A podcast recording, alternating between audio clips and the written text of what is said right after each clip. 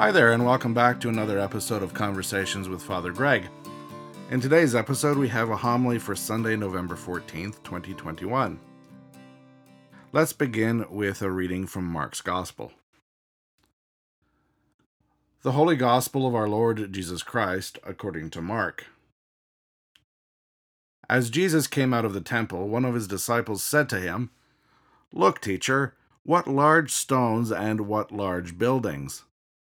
Then Jesus asked him, Do you see these great buildings? Not one stone will be left here upon another, all will be thrown down. When he was sitting on the Mount of Olives opposite the temple, Peter, James, John, and Andrew asked him privately, Tell us, when will this be? And what will be the sign that all these things are about to be accomplished? Then Jesus began to say to them, Beware that no one leads you astray. Many will come in my name and say, I am he, and they will lead many astray. When you hear of wars and rumors of wars, do not be alarmed.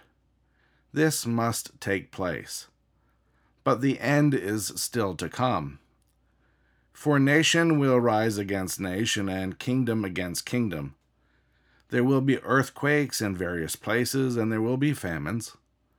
This is but the beginning of the birth pangs. The Gospel of Christ. May I speak to you in the name of the Father, the Son, and the Holy Spirit.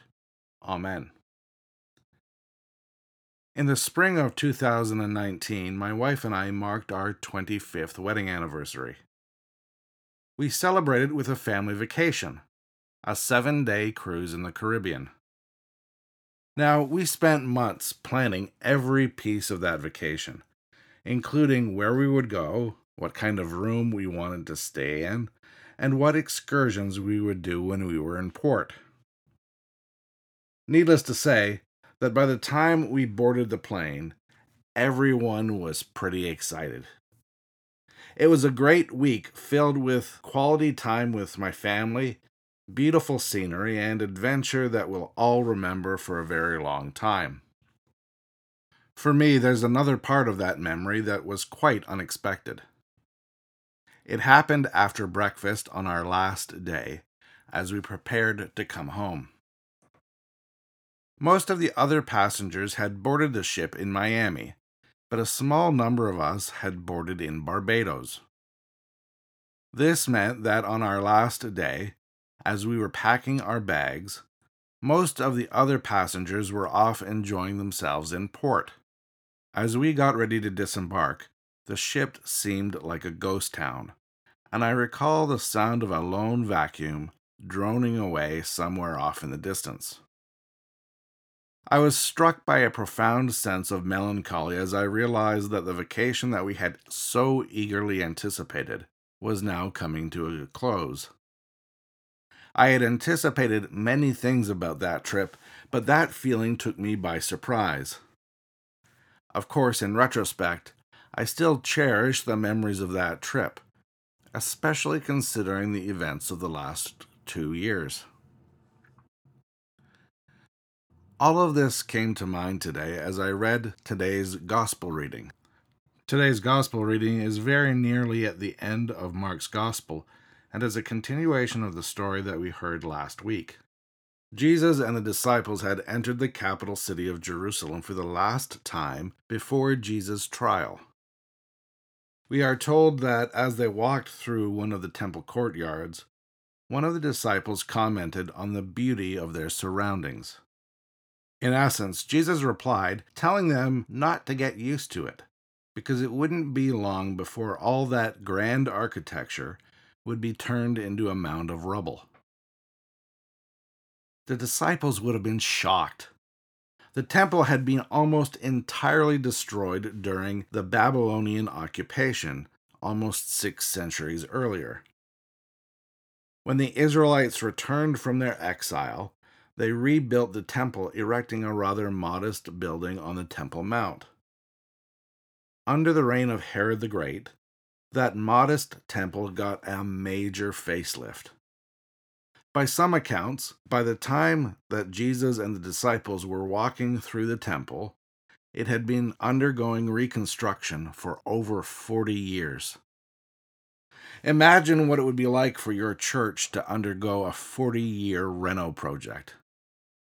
That's not just a big reno, it's also a lot of money and hard work. For many in Jesus' day, it would have become a symbol of hope, and many would have been eagerly anticipating its completion. And it's in this context that the disciples heard Jesus utter the prediction that the entire thing would be torn apart brick by brick. Jesus' words must have seemed utterly inconceivable. And to make matters worse, in roughly 35 years, Jesus would have been proven correct. In 70 CE, the Romans would almost completely destroy the temple. Today, the only thing left standing is a portion of the western wall of the temple measuring a few hundred feet in length. From our perspective, this might seem like ancient history, but the Israelites of Jesus' day would have been devastated. For many, the temple was not only a place of beauty and pride, it was also a national symbol of faith. Its loss would have been a profound wound for faithful individuals and for the entire nation alike. But before the Romans destroyed the temple, Jesus' disciples would be confronted by an even more painful wound the crucifixion of their beloved teacher the disciples inquire as to when Jesus' predictions would come true. He responds by predicting even more tumultuous times, including things like wars, famines, and earthquakes, all of which may sound a little too familiar to our modern ear. Amid these warnings, Jesus cautions the disciples against being led astray by false teachers. The concern is that people would become so desperate that they would follow anyone, even if that person does not genuinely have their best interests at heart. Jesus' warnings continue beyond the scope of our text today. He goes on to predict that some of his followers will be beaten and brought to trial. He assures them that God's Spirit will be with them not just comforting them, but also to speak wisdom through them. But what does this all have to do with you and I today? What practical application does this have for us in our own lives? I think that if we pause for a moment, finding ourselves in this text might be easier than you think. One of the recurring themes woven through the Gospel of Mark is that the disciples struggled to understand Jesus' teachings. Time and again, we read about the disciples responding to Jesus' teaching by scratching their heads in wonder. Today's reading is no exception. They repeatedly ask him for more information, to repeat, to explain. The disciples don't always understand, but they remain persistent and in so doing, they offer us a role model for those times in which God's teachings are not always clear to us. Secondly, Jesus' predictions about the future serve as a reminder that life is not always static and unchanging. He describes these horrific events as birth pangs that will usher in a new way of being. As unwelcome as these events are, they are not permanent, nor are they the whole story. There are two important promises amid the doom and gloom. The first is that these tragedies are not permanent, and the second is that God will not abandon us to our own devices. God journeys with us through these difficulties. There is at least one more thing that I think we can learn from this text. This text describes Jesus predicting all kinds of apocalyptic events wars, famines, and earthquakes, to name just a few. For the last two years, people around the world have been living with and through a very similar and seemingly apocalyptic crisis called COVID 19.